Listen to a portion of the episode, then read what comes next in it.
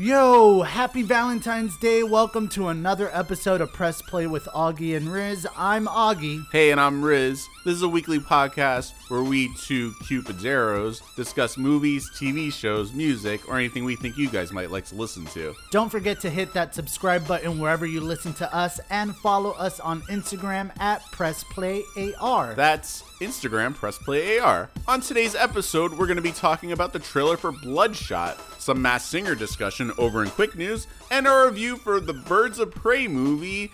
Uh, hashtag the fat fantabulous emancipation of one Harley Quinn. Our episode continues with the latest in DVDs and music, and we'll end it with Six Degrees of Separation and our fact of the week. But What? first, quick news.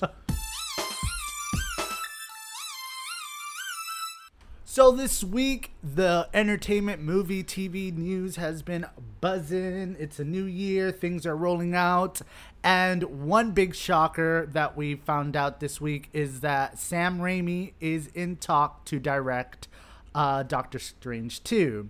As you might heard in our previous podcast, uh, the original director, I think his name is Scott Derrickson, he left for creative dis- uh, differences, and ironically.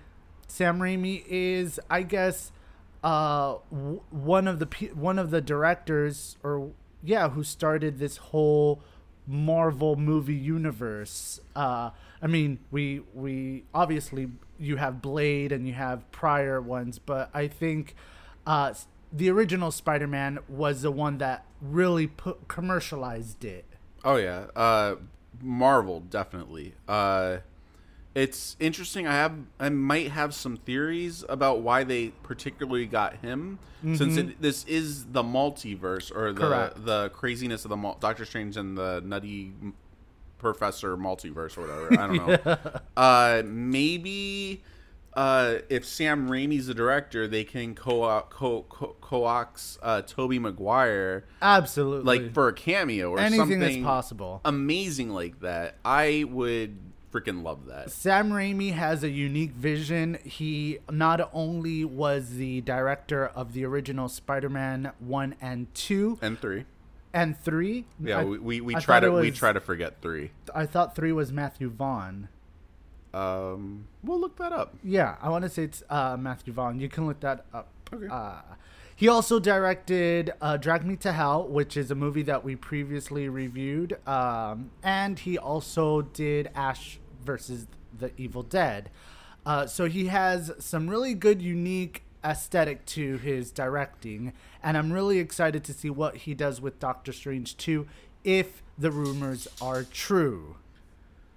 Um, he he indeed directed Spider-Man three, and I think a lot of us would like to forget it. Sam Raimi. Oh, I am so sorry then. What the fuck happened? He did the whole trailer. I mean, the whole excuse me, the whole trilogy, and he um he just fucked up on Spider-Man three. I don't know what what he was Oh, on. Lord. What black oil was corroding his soul to make that piece of shit movie. Now here's a fun fact because you know I love useless facts that I I'm never gonna use in the real world. They're not useless. We're gonna be like on a pop culture Jeopardy tournament or something, and it's gonna be the the big last question, and and we're gonna win. So in Spider-Man One, uh, Wolverine was going to cameo in it. Uh, the uh, Hugh Jackman was going to be in it, but it couldn't happen because someone stole Wolverine's costume, and it w- it was never made into fruition. You know, there's um uh in the goofs, the goof scenes of, Of you've seen X-Men. it of the original X Men. Uh, Spider-Man runs out in one of the scenes just before lunch. It's funny. I thought you were gonna go into like this deep setting it. the mood. and that's it. but I'm I'm super excited about Sam Raimi. It's I think it, it would be his first uh, return to to comic book to a comic book movie since Spider-Man 3 yeah. and he you know he did he did want to redeem himself with Spider-Man 4 before Sony decided to reboot it with Andrew Garfield. Uh, so uh, this will be his opportunity to uh, redeem himself, basically. Yeah, I I'm I'm all for it. I'm all for it. I want to talk also a little bit of WandaVision for a little theory I have. I talked to you about it before.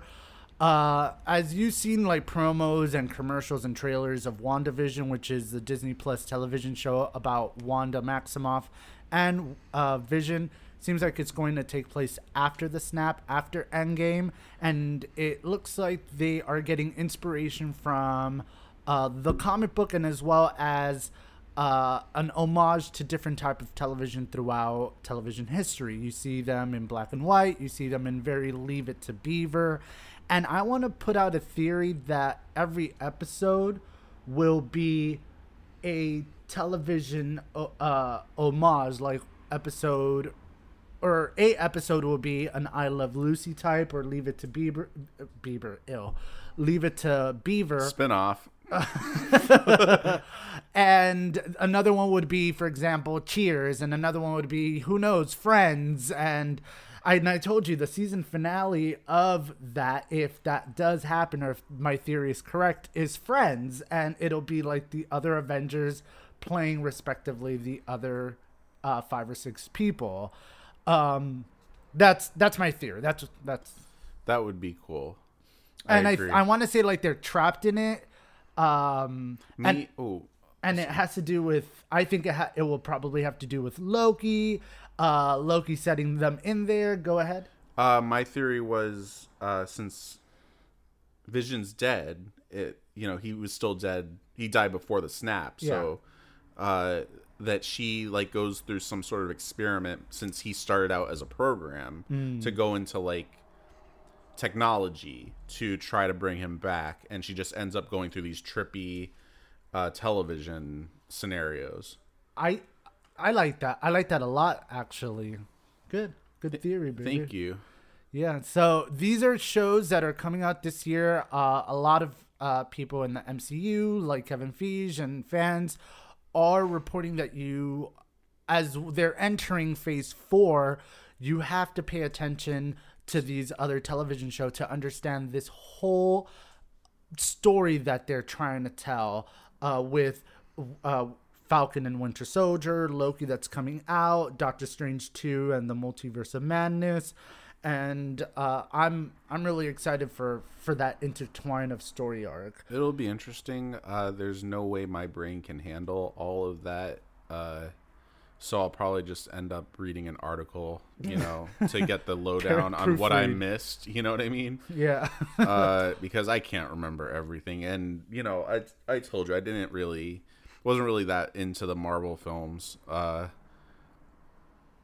before I met you, uh, I probably only watched Hulk and the first Iron Man, and yeah, I, it just and then and then then since I met you, we've seen every single one in the movie theater. Absolutely. So up to this point, I'm okay, but there's still a lot of stuff in the past that I don't really get. One day we're gonna sit down and we're gonna actually watch each uh, movie to see if it'll better make sense to you. It's all on Disney Plus, isn't it? Yeah. Or most of them. most of it. Yeah. All right, so let's get started. At least maybe once a week.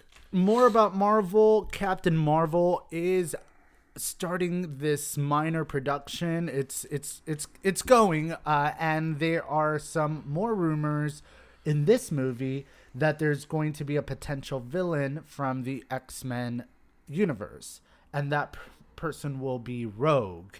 If you are an X Men fan or know about this this story or this lore, Rogue's uh, strength and flight got uh, was gained by her fight with Captain Marvel. You told me that. Uh, they got into this huge scuffle where Rogue is like, you know what, gloves off, literally, and touch Captain Marvel long enough to permanently have her super strength ability and her flight ability. Uh, and as rumors are saying that there is um, possibility that she is going to show up as a villain of a group. But the only group that was there or I can think of is the Brotherhood of Evil Mutants.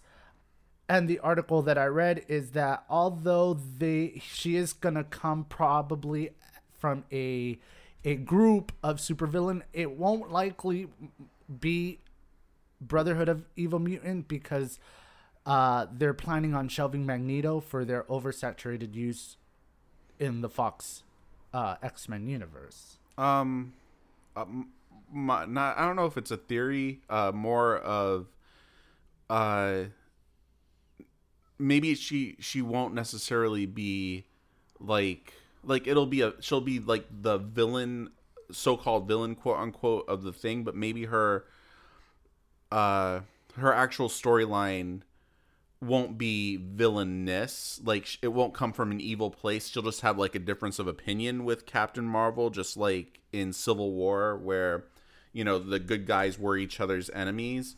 So Yeah. um so they'll like they'll be common ground ultimately in the end and she can spin off into into an x-men movie and i'm assuming uh she will not be played by anna paquin unfortunately Oh no. Uh, I read this comment that they said as long as it's not Anna Paquin, and we have to remember that it's not the reason why a character doesn't evolve or doesn't develop or doesn't reach that peak that we want. Not necessarily is about the actor. It could, it, a lot of it falls on the writing, on the direction. I mean, look at Days of Future Past. They completely cut her out. So it's not her fault. And by having the Rogue cut, it kind of made the movie a little bit better, more interesting as well. Uh, Bryan Singer's excuse was that it kind of like diverts the main story. no the Rogue cut was so much better Oh my god, it was awesome. I loved Rogue, and and as each movie went on, or you know, in the original trilogy, she got less and less and less screen time, and then uh, what she had like just a tiny cameo in Days of Future Past, which And- sucked. no, it was terrible. It was absolutely terrible. But then you know, I I highly recommend the Rogue cut of Days of Future Past over over the um the theatrical version. Yeah. Yeah. And she said she's tweeted because I follow her on Twitter. She's tweeted that the only way she'll be back as Rogue is if she can, if Rogue has her full powers and potential. That's the only way she'll be back. So we'll see how that goes. You never know. Like never say never. It's just very, very, very, very unlikely. But never say never. Um, our next uh, piece of quick news is the big event on on Sunday. This past Sunday. Oh my god, It the was biggest huge. event of like iconic. Like I'm I'm so shocked that it even happened. The Masked Singer third season premiere. yes. you guys thought we were gonna say something else. like what? there though? wasn't anything else going on that day. So yeah, um, the uh, they're doing this new thing because in the previous seasons they would they would have like six and six and go back and forth. Now they're gonna do six until I think they get up to three, uh, or or two, and then they're gonna go on to another six. And I have a theory that that they were they were rushed to get this season together by Super Bowl, so they only had six celebrities at the time. So they're still casting like the the second and third groups because there's gonna be um uh group B and groups A, B, and C. So and it's three sets of six or four? three sets of six, Oh. and then they'll get to the the top two of each one, and then the final six will then go for another several episodes to the finale. I see. Yeah, it the whole elimination process is completely different. Uh, this round was the llama, the pink monster, uh, the white tiger, uh, and Robot? The robot, which was the first elimination. I got spoiled by it before I even saw it. And then you saw a spoiler that then you realize it was The British. the British Mass Singer, and you're like, ah, I'm. They spoiled it for me. I it's thought- a double elimination. I thought it was a double elimination, and uh, I saw an article like about Jake Shears. Jake Shears shows off his uh, his unicorn. his unicorn. I'm like, what the h? yeah, that that innuendo crap is so stupid. And then I clicked on it, and it was uh, he was on Mass on the Mass Singer. I'm like, damn! I was trying to avoid spoilers, and then we started watching the episode, and uh, there was no unicorn.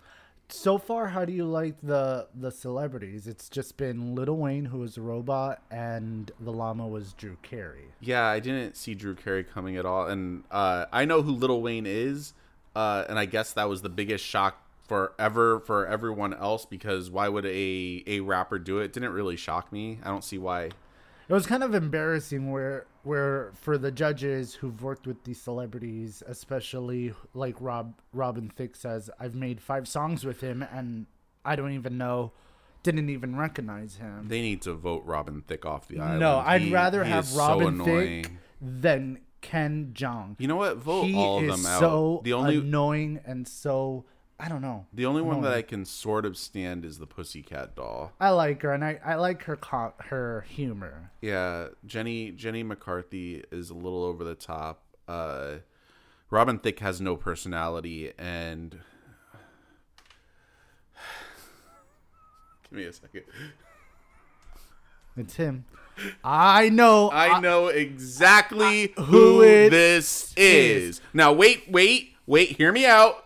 Hear me out. It's just the same shtick over and over again, and it's it's just, and I guess it, it plays well for for the family crowd that watch it. You know, the the twelve year olds. family. Yeah, our dogs hate it, They howl and they're like, "Please turn him off." but um, it is what it is. Yeah.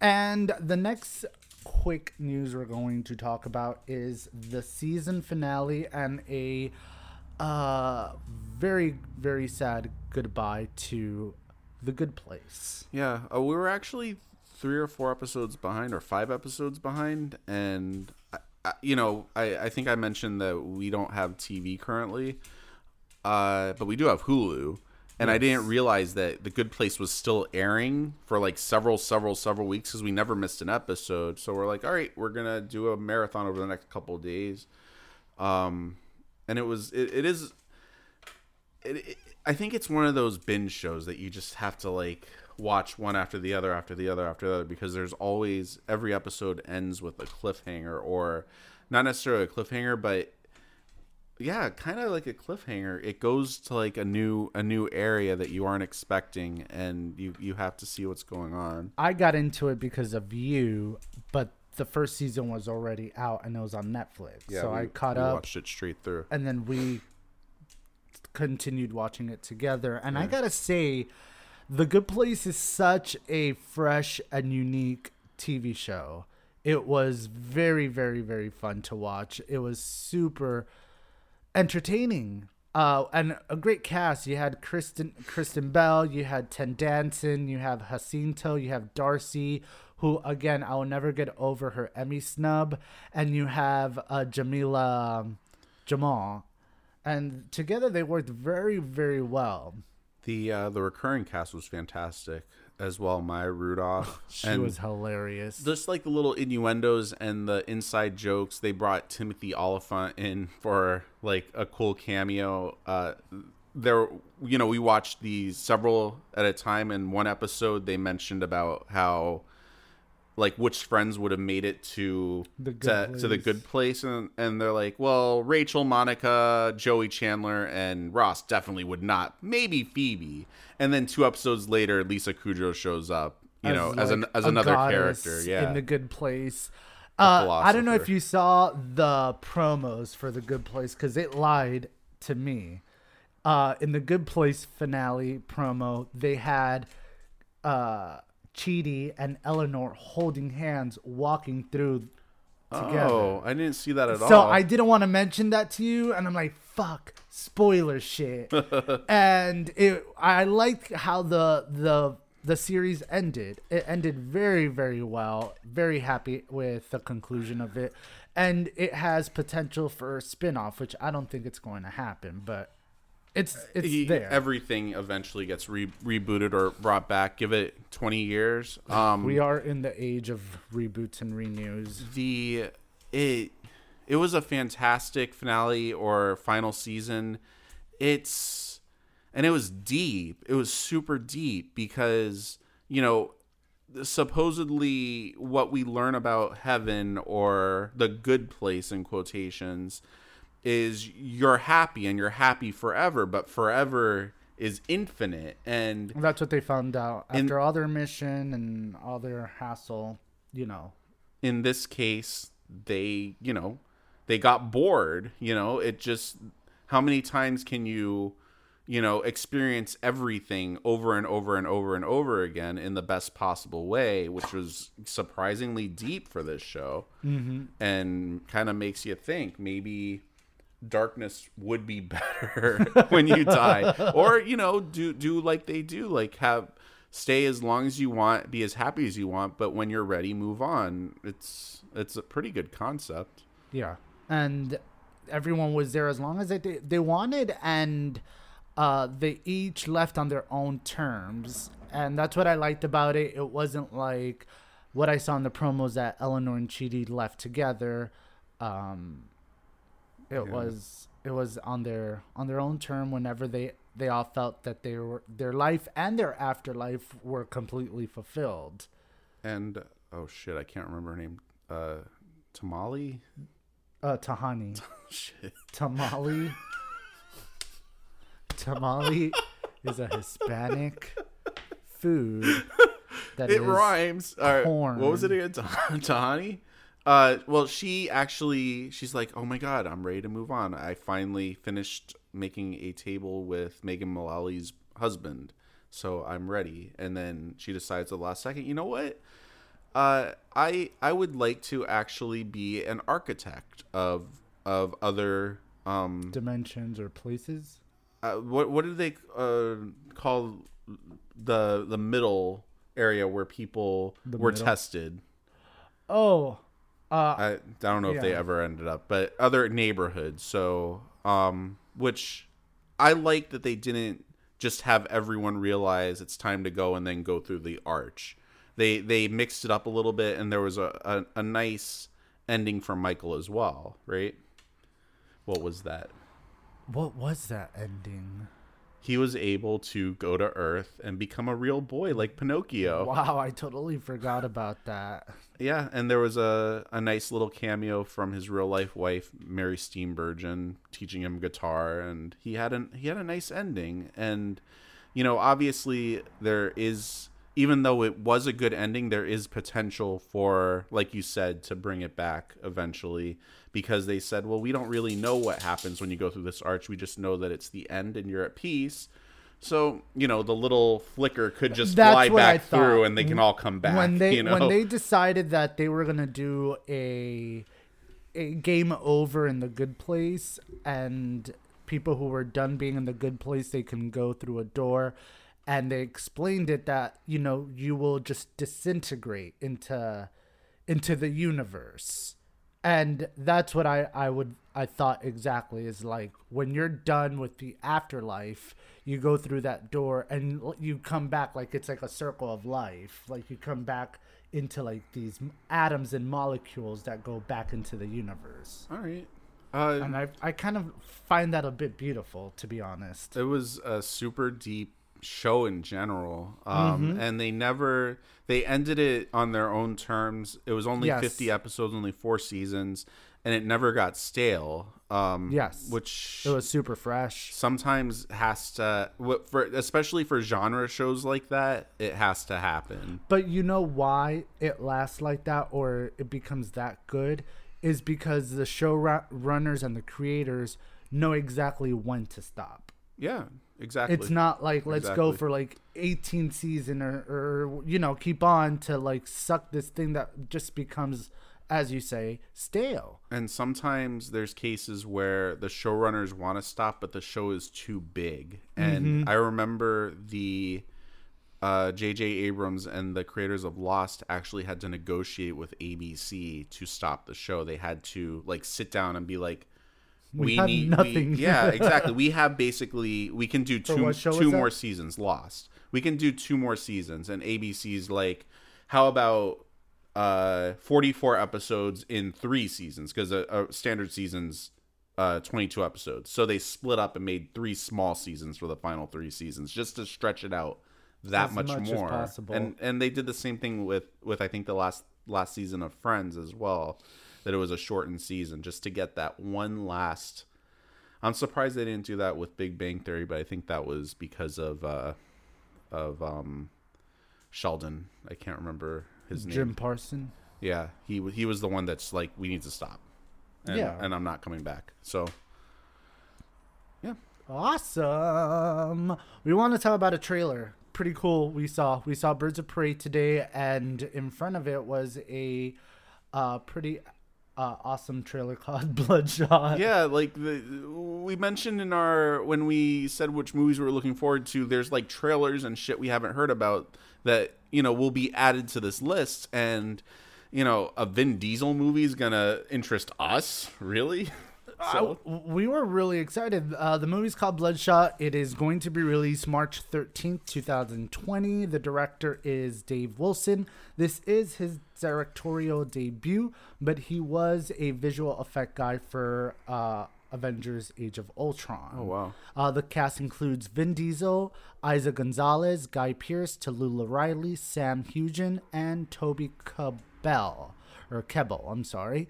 Yeah, and the synopsis uh, after he and his wife are murdered, Marine Ray Garrison is resurrected by a team of scientists. Enhanced with nanotechnology, he becomes a superhuman biotech killing machine. Bloodshot.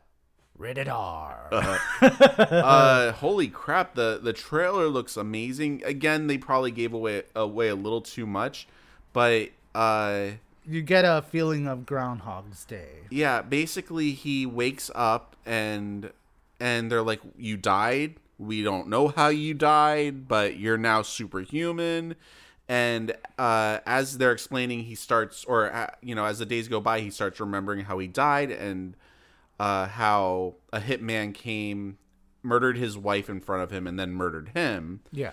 uh, so, So instead of seeks revenge. in, yeah, instead of staying with these scientists, he goes rogue to go after the hitman. Yeah. But the trailer shows a twist, which is pretty cool. He kills him, yay! And then Vin They shut him down. Uh, gets shuts down because he killed the guy, and we realize that he's just being used to just kill uh, people. yeah, he's basically um, being used to be an assassin. He's And literally a killing machine. So they wake him. They erase his memory, wake him back up, and replace the memory of the person killing his wife with someone else killing his wife and him. The next person the scientist wants to target. It's it's a really cool concept. Uh, And the effects and are pretty original. badass. Yeah, Yeah, it's like a Wolverine and a Terminator had a baby, and that's Vin Diesel's character. very very true. Uh, I don't know about Wolverine. Yeah, I guess Wolverine. I mean, Which minus one the had claws. the had the cool like uh glass skin? Oh, that Or not was glass. Emma Frost, Like, well, no, that's played more by January ice. Jones. Or not ice glass. You're right. No, diamonds. Diamonds. Diamonds are. a- So this movie's pretty cool, action packed. We also saw Final uh, Fast and the Furious Nine. That was like some fake ass. Oh There's this phrase in Cuban that's called un paquete, which means a package, meaning is like when something you jam a lot of stuff in a box and it's it's just impossible to to achieve like these stunts you ha- you had to go to, to school to know this type of math Yeah, I don't. I, the physics don't apply in these movies. Phy- yeah it's physics like the the scene where where they they go off a cliff and they angle the car just enough so the string could catch the wheel to freaking swing themselves with the car into a helicopter like you have to know physics you had to go to harvard and that was like insanely ridiculous but han is back Yes, I don't. I don't think that either of us. I, I think I might have seen the very, very, very first one, but you, you and I haven't kept up with this series of movies. No but i've seen uh, several i saw the first one the second one the third Oh. one I, I Uh, would like to get caught up. I, I'm a big uh, Michelle Williams, Michelle Williams, Michelle Rodriguez fan from Lost. Yeah, uh, our our my brother wants to be on the on the podcast soon because he wants to talk about you know the Fast and the Furious franchise and about cars and stuff like that. So we're trying to squeeze him in soon so we can have him. Awesome. Um, and I honestly I'm really looking forward to this movie. Uh, I well, the the only negative that that I would give. And I, I love that they brought Char- Charlize Theron back. with her bowl cut haircut. Ooh, Badass. girl. Uh, the but the only negative that I would say is they're kind of following the uh, the Marvel shtick where uh, it's his brother type thing. The villain is his is his brother. Oh, which, played by John Cena. which they there Alfie is a resemblance. happy. There is a resemblance. I mean, I like John Cena. He's funny. I told him when we went to see the movie, uh, I told him, hey, I saw the F9 trailer. He's like, John fucking Cena. and I'm like, oh, I guess you are ex- excited. Yeah, Too. he is down for those movies. So, yeah, we'll update our list. Definitely. yeah, blood bloodshot is definitely on the list. We're gonna have to see it. And freaking hell, I know we're we're gonna get to the Harley Quinn trailer in the next segment after we play play the game that you have. Uh, but we saw it in IMAX, and there's it's fucking there's like oh my gosh, and the speak and the speakers and you, you just, you're speechless. it, it's it, It's it's immersive. Yes, very much so. Uh, and it was much cheaper. It was ten dollars. We usually pay about seven at Aventura at that time, but I would I'd prefer to pay that much money to like be blown away. You know what I mean? It was a real, and the seats were awesome. The Wonder Woman trailer on IMAX was badass. Oh my god! Every time she steps up and they show that that shot with with the shoe with her shoes, Mm-hmm. ah, love it. I'm like, yes, bitch. All right, so what is this game? So we are on the week of love, and it's all about love and harmonizing and all that. You're not gonna want me to sing, are you? yes, Although I can hold a good tune. I well debatable. Anyways, so this game is uh thanks to BuzzFeed for their useless quiz and their algorithms. Um it's which Disney couple are you? Or the which Disney couple are you and your bae? Now, obviously all these Disney couples are heterosexual, so we have to make do for what we got. So we're both gonna have to answer this because I guess this is a team thing. Okay. Um, so the first plan is choose a place, and the place is the woods, the beach, the city, or mountains. All right. Uh, uh, we can both choose our top two and then figure it out from there. There has to be an algorithm. Uh, mountains and woods for me because I'm- I live in the beach and the city. Uh, I'm beach or woods. Okay, so, So let's go woods. with the woods. Okay. Uh, what the fuck? Huh. Okay. Uh, choose a Valentine's Day dessert. We have cupcake, chocolate cake, chocolate strawberries, or milkshakes. I'm chocolate cake or milkshake. I'm the same, chocolate cake or milkshake. I'm Let's gonna go, go, with that chocolate cake. chocolate cake. Hell yeah. Uh, choose a honeymoon location: France, La Bahamas, Italia, New York City. Been to New York, hate it. Bahamas, Aw. tropical. I live in the tropics. Uh, I would pick Italia. yeah, I would pick Italy as well. Choose a date location: fancy restaurant, bar, bowling alley, movie theater. Movie theater. Movie theater. Choose an animal: fish, dragon, dog, or monkey. Dog. Sorry. too. That was that. We are Pocahontas and John Smith. Which- You and your bay enjoy adventures of being outdoors. You two also have a compassionate side for animals. Um, and BTW, they actually don't end up together. She ends up with John Rolfe. Yeah, and Rolfe. she dies because of uh, white people disease. Malaria or something. One Or- of them, yes. Or Yeah. Oh All my right, God. so just around the river bend. Okay, well, we're gonna take a quick break, and we'll be back with our review and discussion of Birds of Prey and the fantabulous emancipation of one Harley Quinn. And we're back. Now, before we get into Birds of Prey and the fantabulous emancipation of one Harley Quinn movie review, I want to give a breakdown or a list of the top 10 uh, romantic slash Valentine's movie according to IMBD. oh, what a what better of a week to give a list like that? Yes. Now, if you I guys agree with it or disagree, let us know. If you guys have seen it, let us know as well. You can hit us up on email via go press play the number two at gmail.com or you can send us a DM directly on Instagram at press play AR.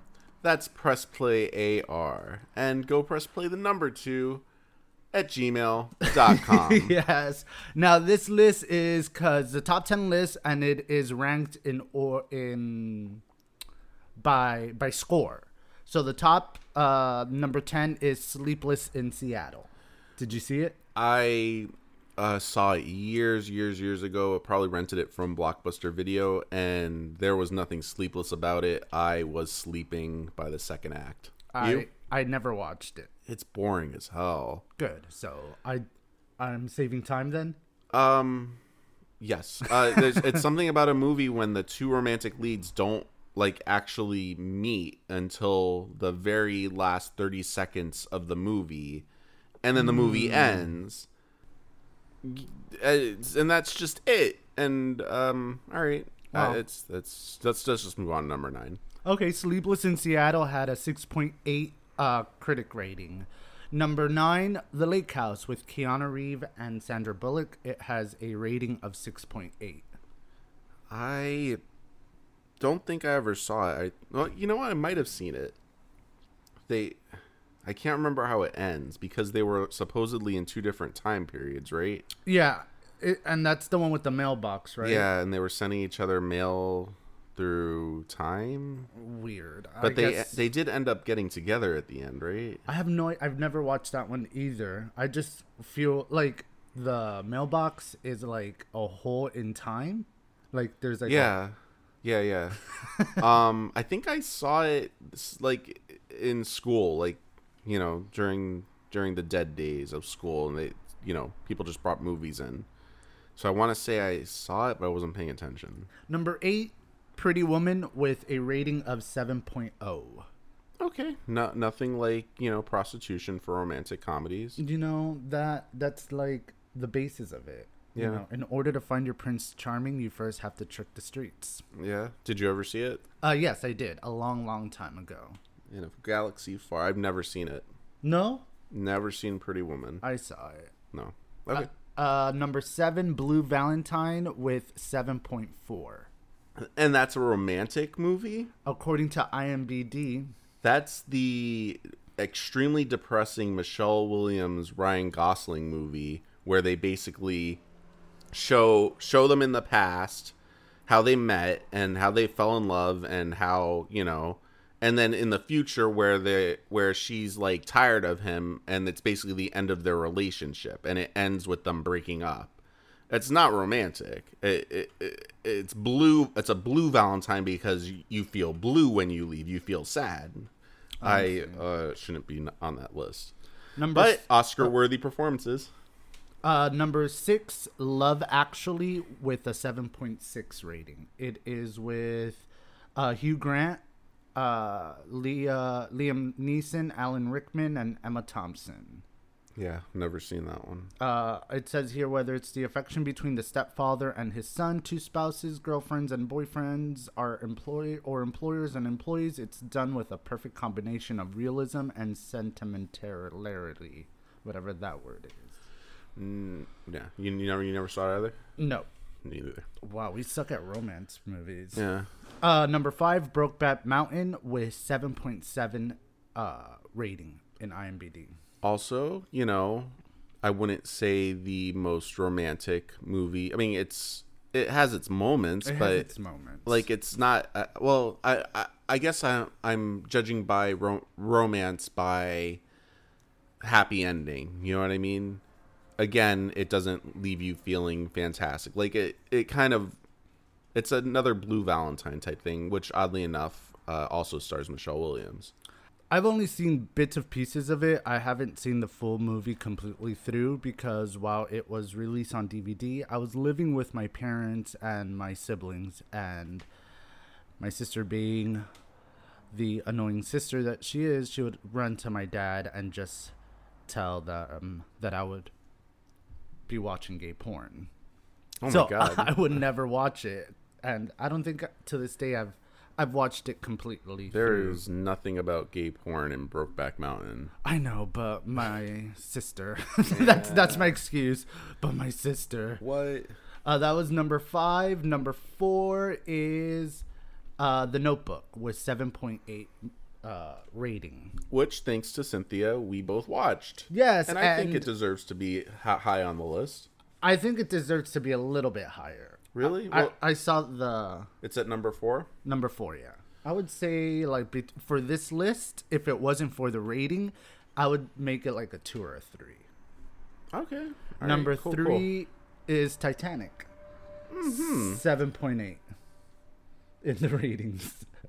I drive Riz completely bonkers with this movie because I think I know almost all the words to this film, and whatever he says that for me sounds Titanic-ish, I will like go into complete dialogue for I have to avoid actual like certain statements and certain words to avoid a, di- a Titanic uh, attack. I Is- will I will completely go into thespian mode. Um, that and Moulin Rouge. Moulin, yes, Moulin Rouge, and no, freaking anything. Uh, uh, um, a Little Shop of Horrors Oh as my well. God. Well, that was break, kind he'll of- burst into song. That was your fault. You're like, you haven't watched it, and I'm like, no, I really want to watch it. And we we watched it a while ago. Really? But Uh, you've heard the soundtrack. You've heard songs from it, right? Several, yes. Well, of course, from Family Guy. The Family Guy redoes an entire scene on the show.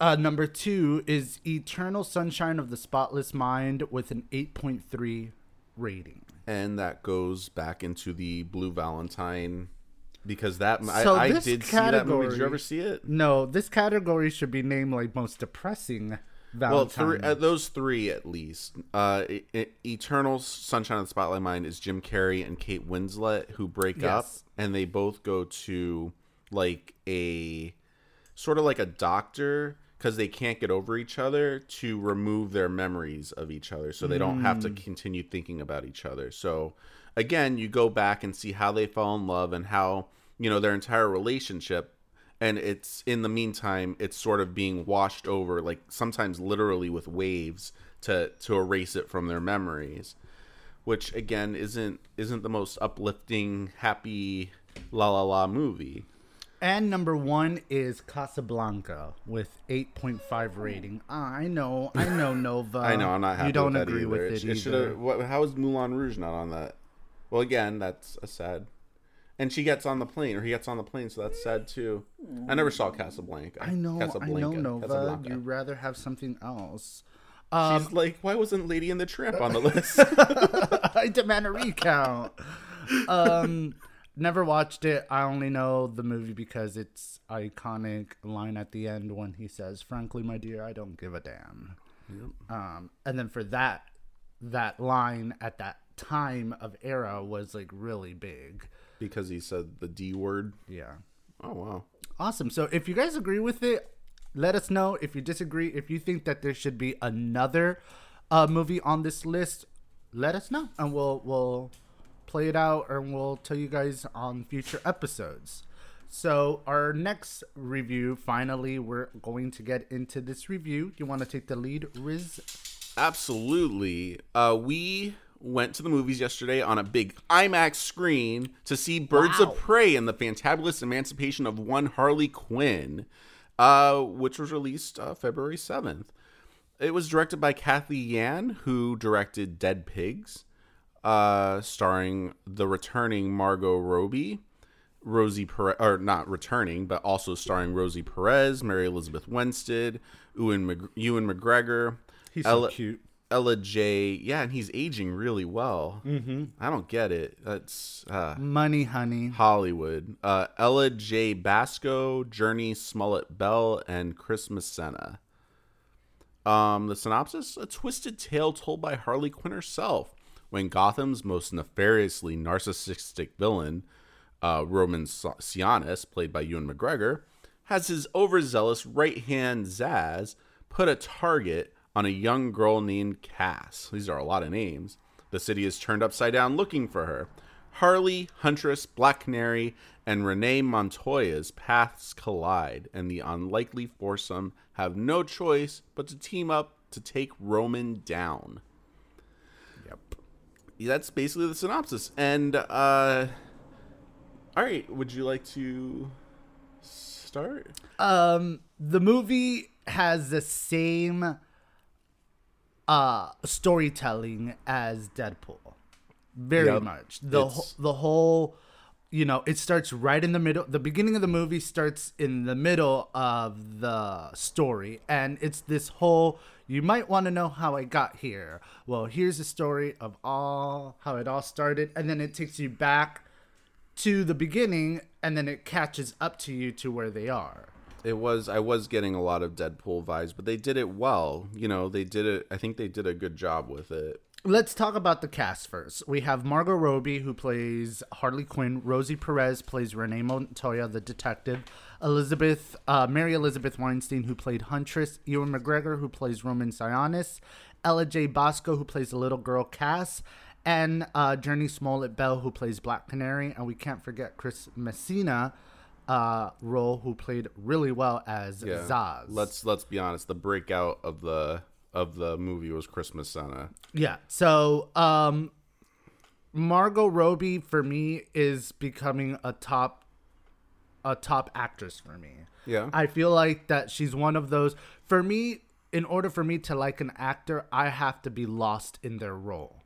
I uh, uh, and it's hard for me to look at certain actors like Brad Pitt, um, George Clooney, uh, these uh, Tom Cruise. These are actors that for me, I see them. You know, it's not like Johnny Depp that every time he acts, you get lost in his roles or you It's- get lost in his movies. It's something about um uh, uh, just off off the topic of Johnny Depp about I guess his face where whatever makeup he puts on, he just looks so different.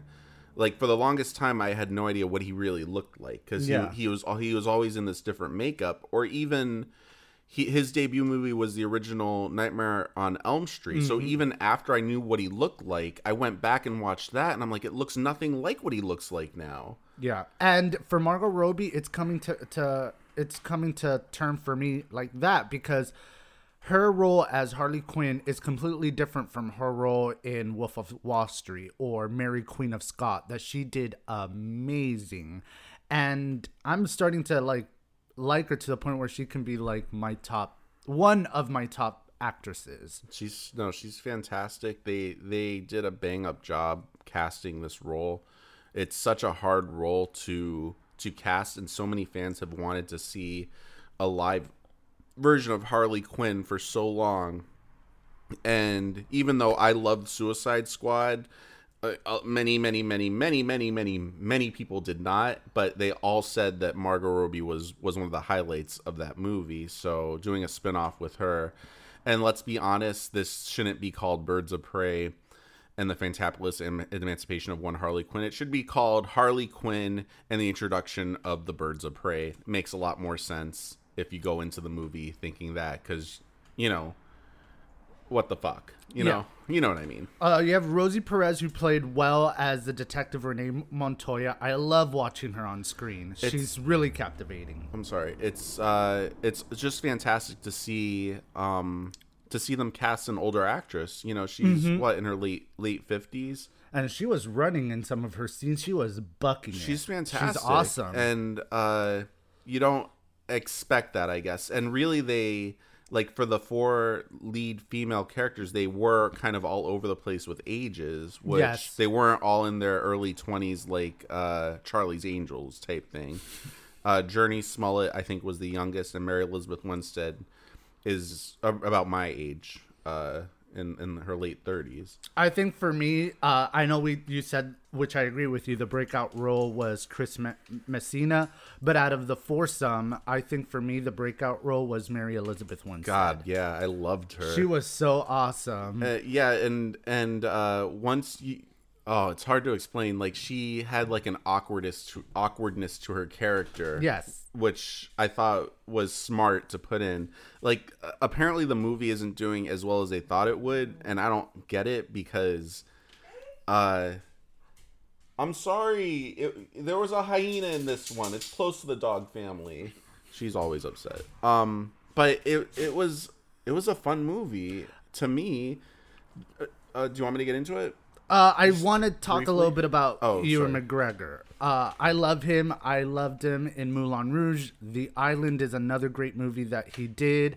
Big Fish is another really wonderful movie that he was in.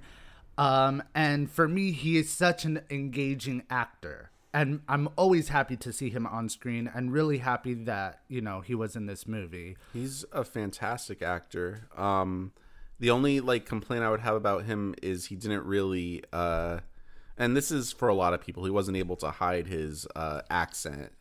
Um, I, I found that a little distracting in this movie. I really, were- I'm gonna be honest with notice? you. I was looking for it, but his acting was like, or the movie itself, I kept forgetting about it and being engaging to what he was saying or what he was doing. Super engaging. Uh, his character is awful. Fanta- Yeah, a a, piece of shit. fantastic villain, Mm-hmm. uh, which you don't, you know, you don't get a, a lot of, uh, and I- I'm sure there's there's a a version of him in the comics of this character in the comics. Yeah, Um, and I guess Ella J. Basco was the little girl Cassandra Cain. who who was who was cute. You know, they they they seem to be doing a lot of the little little little um or uh, little kids with with foul mouths and A la Deadpool. she reminded Deadpool me a lot of um the girl from uh AJ and the Queen Oh yeah, she was a pickpocket. yes, yes. All right. So yeah, uh, do you want to get into that? Absolutely. So the movie basically begins with like a montage of uh of Harley Quinn and she's like talking, I guess she's she's introdu- introducing the movie about how she and Joker have broken up. And that no one knows yet. Yeah, so she has like a protection because she's she's quote unquote Joker's girl. Uh but she keeps saying how fantastic her life is, but she's obviously upset because he she basically um changed her life for him. She was like a, a pretty a pretty good psychologist before. Um so she decided to blow up uh Ace Chemical Plant as Yeah. a homage to tell everyone or t for her life to conclude or to close the book of her and Joker. And how you were saying that she was protected uh, because she was Joker's girl. She basically could do whatever she wants, and no one can do anything uh, because of that. And she she thought that if people found out that they broke up, uh, it would there wouldn't be a lot of protecting for her. Uh, but she got drunk and you know she stole the truck and she blew up that whole entire chemical plant as a a closing of that chapter because in Suicide Squad, which they mentioned, uh, that's that that was her sacrifice to him was to throw herself in that that bat of goo of of acid of or acid. radioactive whatever um and you know uh, we mentioned that Jared Leto is not in this but we do kind of see the back of his head in a in a in a previous scene from like Suicide sequence, Squad yes. um so but that by by blowing that up and basically leaving her J chain there that basically announced to the city that they they were through and now basically her protection was done And then in comes Renee Montoya, which is Rosie Perez's character, uh, solving that mystery and solving another mystery of like these dead mob people. Uh, and that's how she comes into term. And uh, Black Canary, uh, played by uh, Jurnee Smollett Bell, is a singer at Ewan McGregor's uh, club or Roman Sionis's club. And that's how, you know, you start getting to know the pieces of where everyone is at and how it starts to intertwine. And the whole subplot of this is that they're trying to find this diamond uh, that belongs to the Bertinelli family. And in that diamond, there's like these codes that are uh, written into the diamond that will lead them to like this fortune. Um, Yeah, like a bank account code or something. and with Roman Sionis's hands on it, he could basically run the whole city of Gotham. by using that money to pour in into like crooked cops and crooked judge and buy people off and blah blah blah blah blah. So they have, uh, I think Roman has the diamond, right? Yeah, because they were gonna send it to be decoded, and that's where Cassandra Cain comes and pickpockets his uh, Saz's Zsasz. Who's Roman? uh, Ewan McGregor.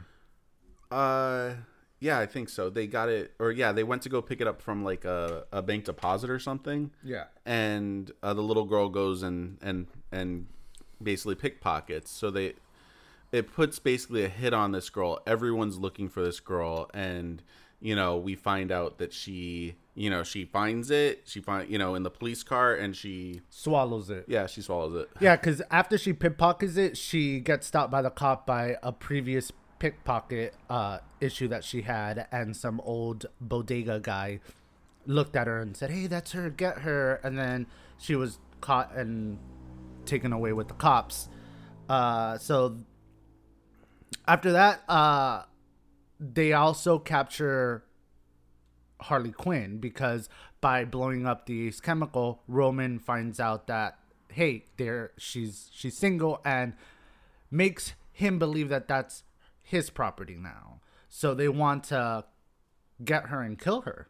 And when they do, she's like, "You know what? Before you kill me, I'm going to find this diamond for you and I'll find it uh first than anybody else." Yeah. Um so he, you know, I don't know exactly how she convinced him. It was it was a pretty good scene. Um she's like, "Yeah."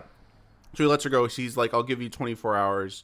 If not, I'll kill you." Uh and then after she leaves, he also puts like puts it out to every hitman or every uh Bounty hunter. bounty hunter in the city as well. after the girl. He's like, this is you know good for competition because he's he's kind of a psychopath. Uh, so this is kind of going back and forth in the movie. It's not a straight line, but that's okay. Yeah. yeah. Um, so so she shows up in jail. yeah, which very nicely instead of shooting it up, she was shooting people with bean bags, which and which sparklers and glitters. blew up with sparklers and uh and the color bombs. color from um color run you know the, the the puffs of smoke which was actually a very beautiful violent scene Yeah, it was visually cute, I guess, and it's very Harley Quinn, I guess, uh, for for her to do that, and she uh, gets the girl, and they escape together after this huge, awesome fight scene, uh, and they get into a car, and Harley Quinn's like, "Okay, give me the the diamond," and she's like, "I can't, bitch. I fucking ate it. You're gonna have to wait." And they're like, "Oh my god, Becky." But uh, where do they go? Oh, they go uh, to Harley Quinn's uh, house, and they have a little girl time, you know, while the whole city is running amok looking for Harley Quinn and Cassandra Cain.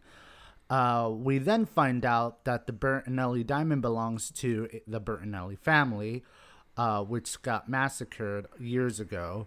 Um, and uh, for that diamond, yeah I think. pretty awful and graphic scene they they lined the entire family up including the children and Anybody with a everyone. Bertinelli uh, bloodline. yeah and shot all of them grandma's there, auntie's there, everybody, and they just died, everyone, except for one little girl. Uh, one of the mob noticed that that girl survived, and instead of ratting her out, he kidnaps her, uh, sort of, and takes her to like Italy, right, or to like Sicily or something like that. Uh, yeah, I want to like say it was it was Sicily, and she was raised there, and she was taught the way of this hitman's people, uh, in not the bow and arrow, the crossbow. The crossbow. because you don't. You, she would. She will. She'll. She'll be upset if you call it the bow and arrow. and that little girl becomes the huntress. the huntress, played by Mary Elizabeth Winstead. And that's where her role comes in. Uh, she has a personal vendetta to kill the four people that killed her family, and then she's like, you know what? I'm done. My mission is done. I completed it all. One of them was Chris Messina, right? Yes. So uh, w- we can discuss Chris Messina. I didn't. I barely recognized him. He was uh, uh, on the Mindy Project as one of her love interests. Uh, he had um, uh, white hair, bleach blonde bleach hair. blonde hair. Oh, in the mo- in this in movie, the movie. Yeah, and he had like uh platinum teeth, and he was completely like cut up because he later uh exposed that he cut himself with every victim that he kills, with and with every I think piggy that he sent to heaven, or he it was some like creepy something ass psychotic like that. Yeah, and there was kind of I th- like um a homo homoeroticism between him and uh and Roman. Uh, I was Ewan living for McGregor's that. Character. I'm like, yes, evil gayness, evil gay sex. I but yeah, um, it was. I'm I'm glad they went there with that, and they didn't make it like, uh, like offensive that um they were both gay characters and gay gays evil or anything like that, which they which has been done in previous. I think one of the James Bond movies. Uh, Well, now that you mentioned that, Riz, a lot of the evil villains come from uh homosexual traits. If you go back to like early movies, Oh, yeah, Bride yeah, of yeah. Frankenstein, yeah, they always try to make the villain to be more Effeminate, feminine, yeah. more evil, and but this was just an interesting way to go with these characters that um I you don't can know. tell that Zsasz was obsessed with Roman Sionis. and the way that he was able to he knew how to calm him down or to direct his attention someplace else and just go up with him it's okay it's okay look at her she's laughing at you go kick her ass or go be an asshole to her you know like just to direct his like i would say that roman's the main villain but Zsasz controlled him a Yeah. lot Oh yeah, good good good observation on that, and I would have to agree with you on that. so uh s- So in that back to the girls, we find out now everybody's tie into this movie, Right. Uh, and how they intertwine with each other. We didn't really mention Black Canary much. Uh, I guess Roman liked her singing, and he basically used her as a slave. yeah, because she could go home. Yeah, And she was not like a prisoner or anything like that. She was just a girl at the club singing, and then she later becomes uh, Roman's driver. right. Uh, and that's Black Canaries, and you kind of get a um, like a hint at at something else going on when Renee Montoya mentions her mother, and she said that you have the same power that she did. which you know I didn't I don't really know or I didn't know the backstory of Black Canary, so I didn't know what what she was talking about, but we do find that out later. which is a good a good uh story that Renee told and it gave a nice foundation for Black Canary's uh character and role for this movie. Yeah. Um so at the end they all meet up together and they're like shit, you know, we got to fight this because, you know, the little girl's going to die and I guess they donned a little bit of of of heroin heroinism. Yeah, well, I think they they realize that you know he's gonna come after the little girl, but he's not gonna stop with her. He's gonna keep going. He's gonna kill kill them all. You know what I mean? And uh, Harley Quinn did kind of betray the little girl in another scene, which we won't really get into. Uh, but Harley Quinn did have affection towards her. Again, a lot like Deadpool two. two. Um, but you know, it's it's a formula. At least it isn't, you know, Harley Quinn's long lost sister is the villain. BS. A la Fast and the Furious a 9. lot everything that's coming out. So yeah, at the end of the movie, it's this huge fight scene at this fun house that kind of reminds me of the video game that I played, DC Universe Online. Uh, there's a section, uh, it could be possibly, I don't doubt it, a part of the comic book lore of that rundown amusement park. Oh yeah. I, well, at least I remember in Batman the animated series there was a Correct. You're right. Now I remember that. and I remember seeing I think one of the one of the Batman uh like recent graphic uh not novels but uh more mature animated movies that they've been releasing where uh, Batman uh kills Joker in in a in a funhouse like that. And uh, so yeah, they go into like this huge fight. I like the whole scene where they were all fighting, but they were playing hot potato with the young girl Yeah, that was to try cool. to keep her away from getting killed. Yep. And then they would throw the girl at each other.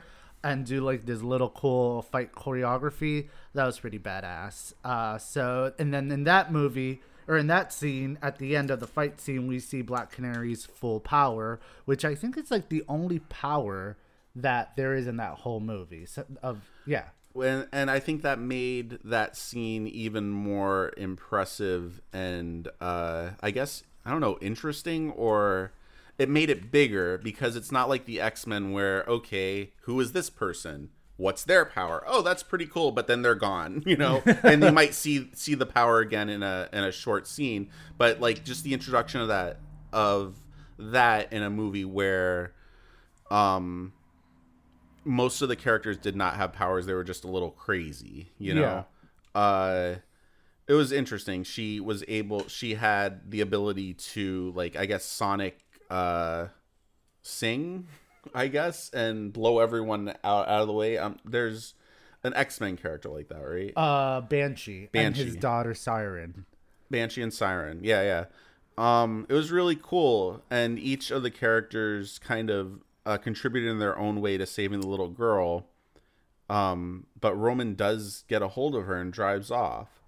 Yeah, and then that's uh, where they get overwhelmed with a bunch of dudes, and uh, Black Canary uses her power to like just kill them all together. Not kill them, but stun them, uh, and makes uh, Harley Quinn go after them with some rollerblades, and she can't catch up Roller skates. or roller skates. yes. Which funny that Black Canary tells the Huntress, "How did they have? How did she have time to change Yeah, to do a, a shoe change in the middle of this fight?" But it's Harley Quinn. So a, a chase of a limousine on skates. Yeah, and the Huntress helps uh Harley Quinn catches up. Oh, Catch pu- up like with the push bike. push her. Okay. Yeah. Okay, it's not as crazy as I remember. Yeah, and then she swings and she gets up, and then that's where you see, like in the in the trailer, that fight scene on the car with her kicking them with the roller skates, and they catch up. So cool. And the movie ends with them at the pier, or that whole scene ends with them at the pier. It's like the showdown between Harley Quinn and Roman, uh, and she only had one one bullet, and she missed.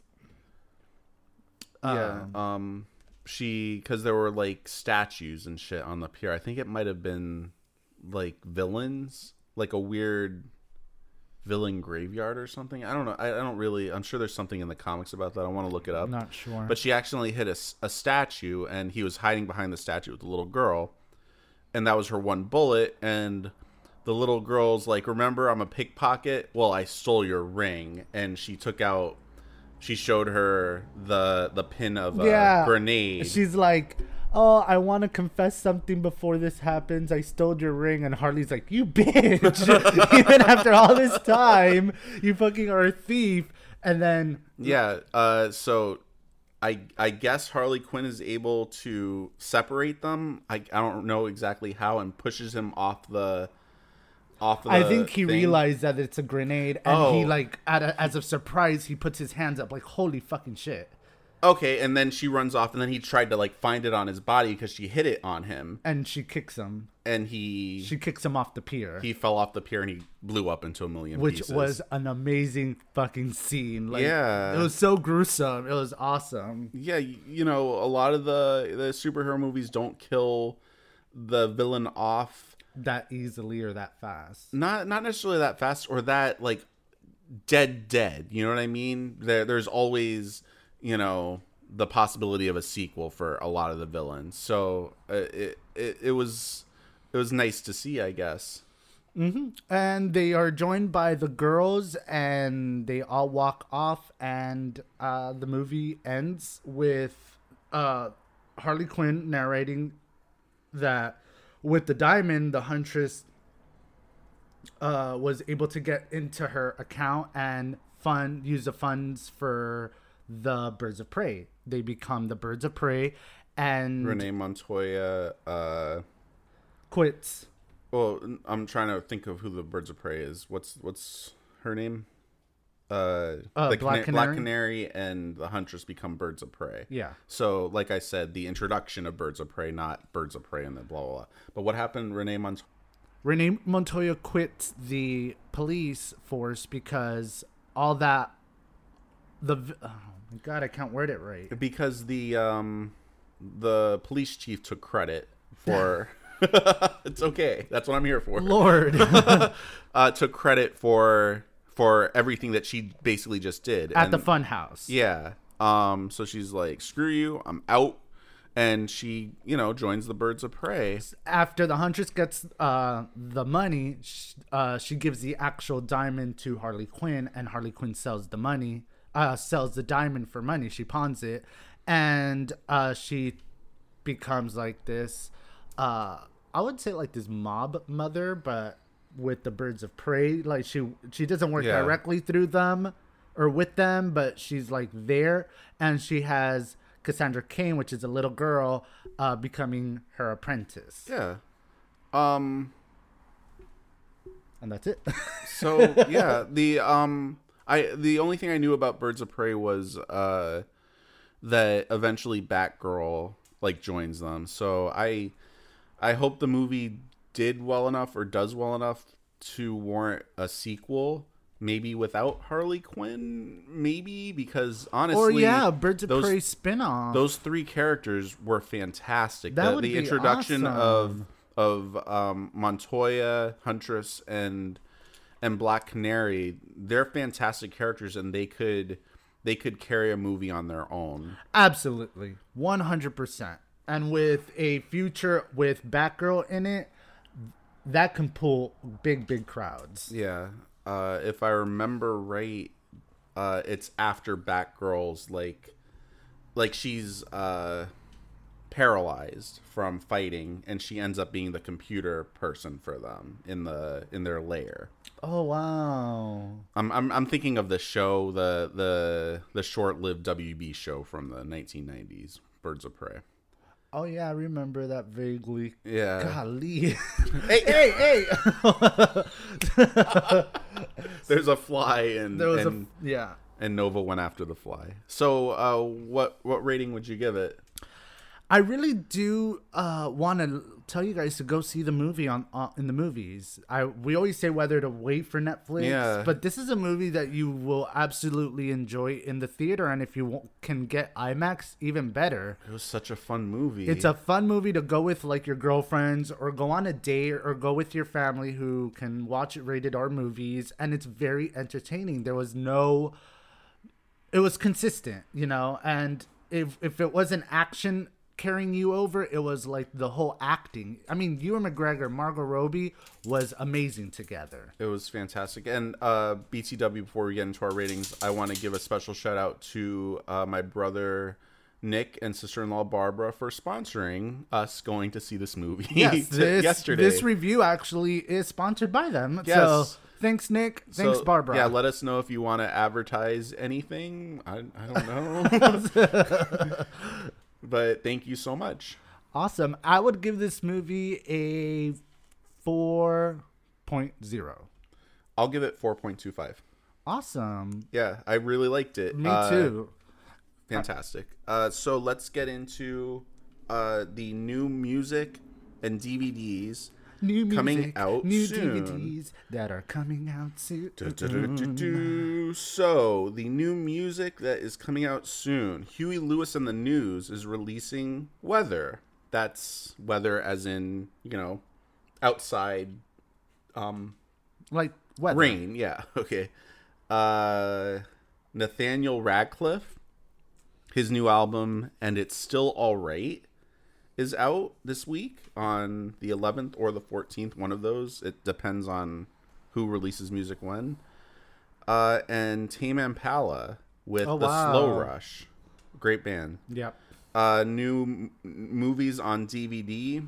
Uh, Ford v Ferrari uh, is out, which I think your brother saw, right? He didn't he want to review it. Yes. Uh, After She Wakes is out. Not a lot of stuff that I've actually heard of came out, which is fine. Uh, the first season of Swamp Thing, which uh, has been airing on one of the the online platforms, which I didn't even know that it started, but I'll check out eventually. Yeah, me too. All right, You ready for six degrees of separación? I'm so ready. It hurts. So, since we watch Birds of Prey, I would want to choose Mary Elizabeth Winstead and George Clooney. Mary Elizabeth Winstead to George Clooney. Okay. Mary Elizabeth Winstead was in uh well, let me start with George Clooney. George Clooney was of course on ER which uh I almost watched straight through. Like I was in and out of it, but the early seasons, I would say the first eight seasons I watched straight through, and then I was in and out after that. After several of the characters left and went on for sixteen years. Uh, with uh, Julianna Margulies, who did The Good Wife. Uh, with who? What's the Sheldon's mom? Not Sheldon's mom. The other guy's mom. Do you remember her name? No. Uh, okay. No. I can't remember her name. Mary Elizabeth Winstead was in 30 no, 10 Cloverfield Lane, right? With John Goodman. Uh John Goodman was in Roseanne with George Clooney. There you go. Yeah, George Clooney starred in, or didn't star, he guest starred in early episodes of Roseanne. Huh. there you go. And our fact of the week is a standard reel in film that runs 25 frames per second is a thousand feet long. This 1,000 feet of film will produce about 11 minutes of footage. That means that a projectionist, is that how you pronounce it? Projectionist? Yes. had to change reels many times during a single movie to keep it going uninterrupted. And to give you more into perspective of this, Titanic came out in 1997, and at that time, uh, re- film reels were still a thing. And with a runtime of three hours and 15 minutes, each copy of Titanic was 17.7 reels long. That means at 25 frames per second, it consists of over 17,000 feet of film that was over three hour, or I'm sorry, that was over three miles for a single movie. Wow. And that's the fact of the week, and you can do whatever you want with it because it's not mine. It's the projectionists. There you go. This is the end of the show, but that doesn't mean you can stop with us. You can continue over at Instagram and follow us at PressPlayAR for updated content and info on our show. We'd like to thank you for always hanging out with us every week. We love to hear from our devoted listeners, so email us at gopressplay2 at gmail.com. That's gopressplay the number two. Any funny stories, or if you have an opinion about something, let us know. This is Press Play with Augie and Riz. I'm Augie. Hey, and I'm Riz. Thanks, for listening.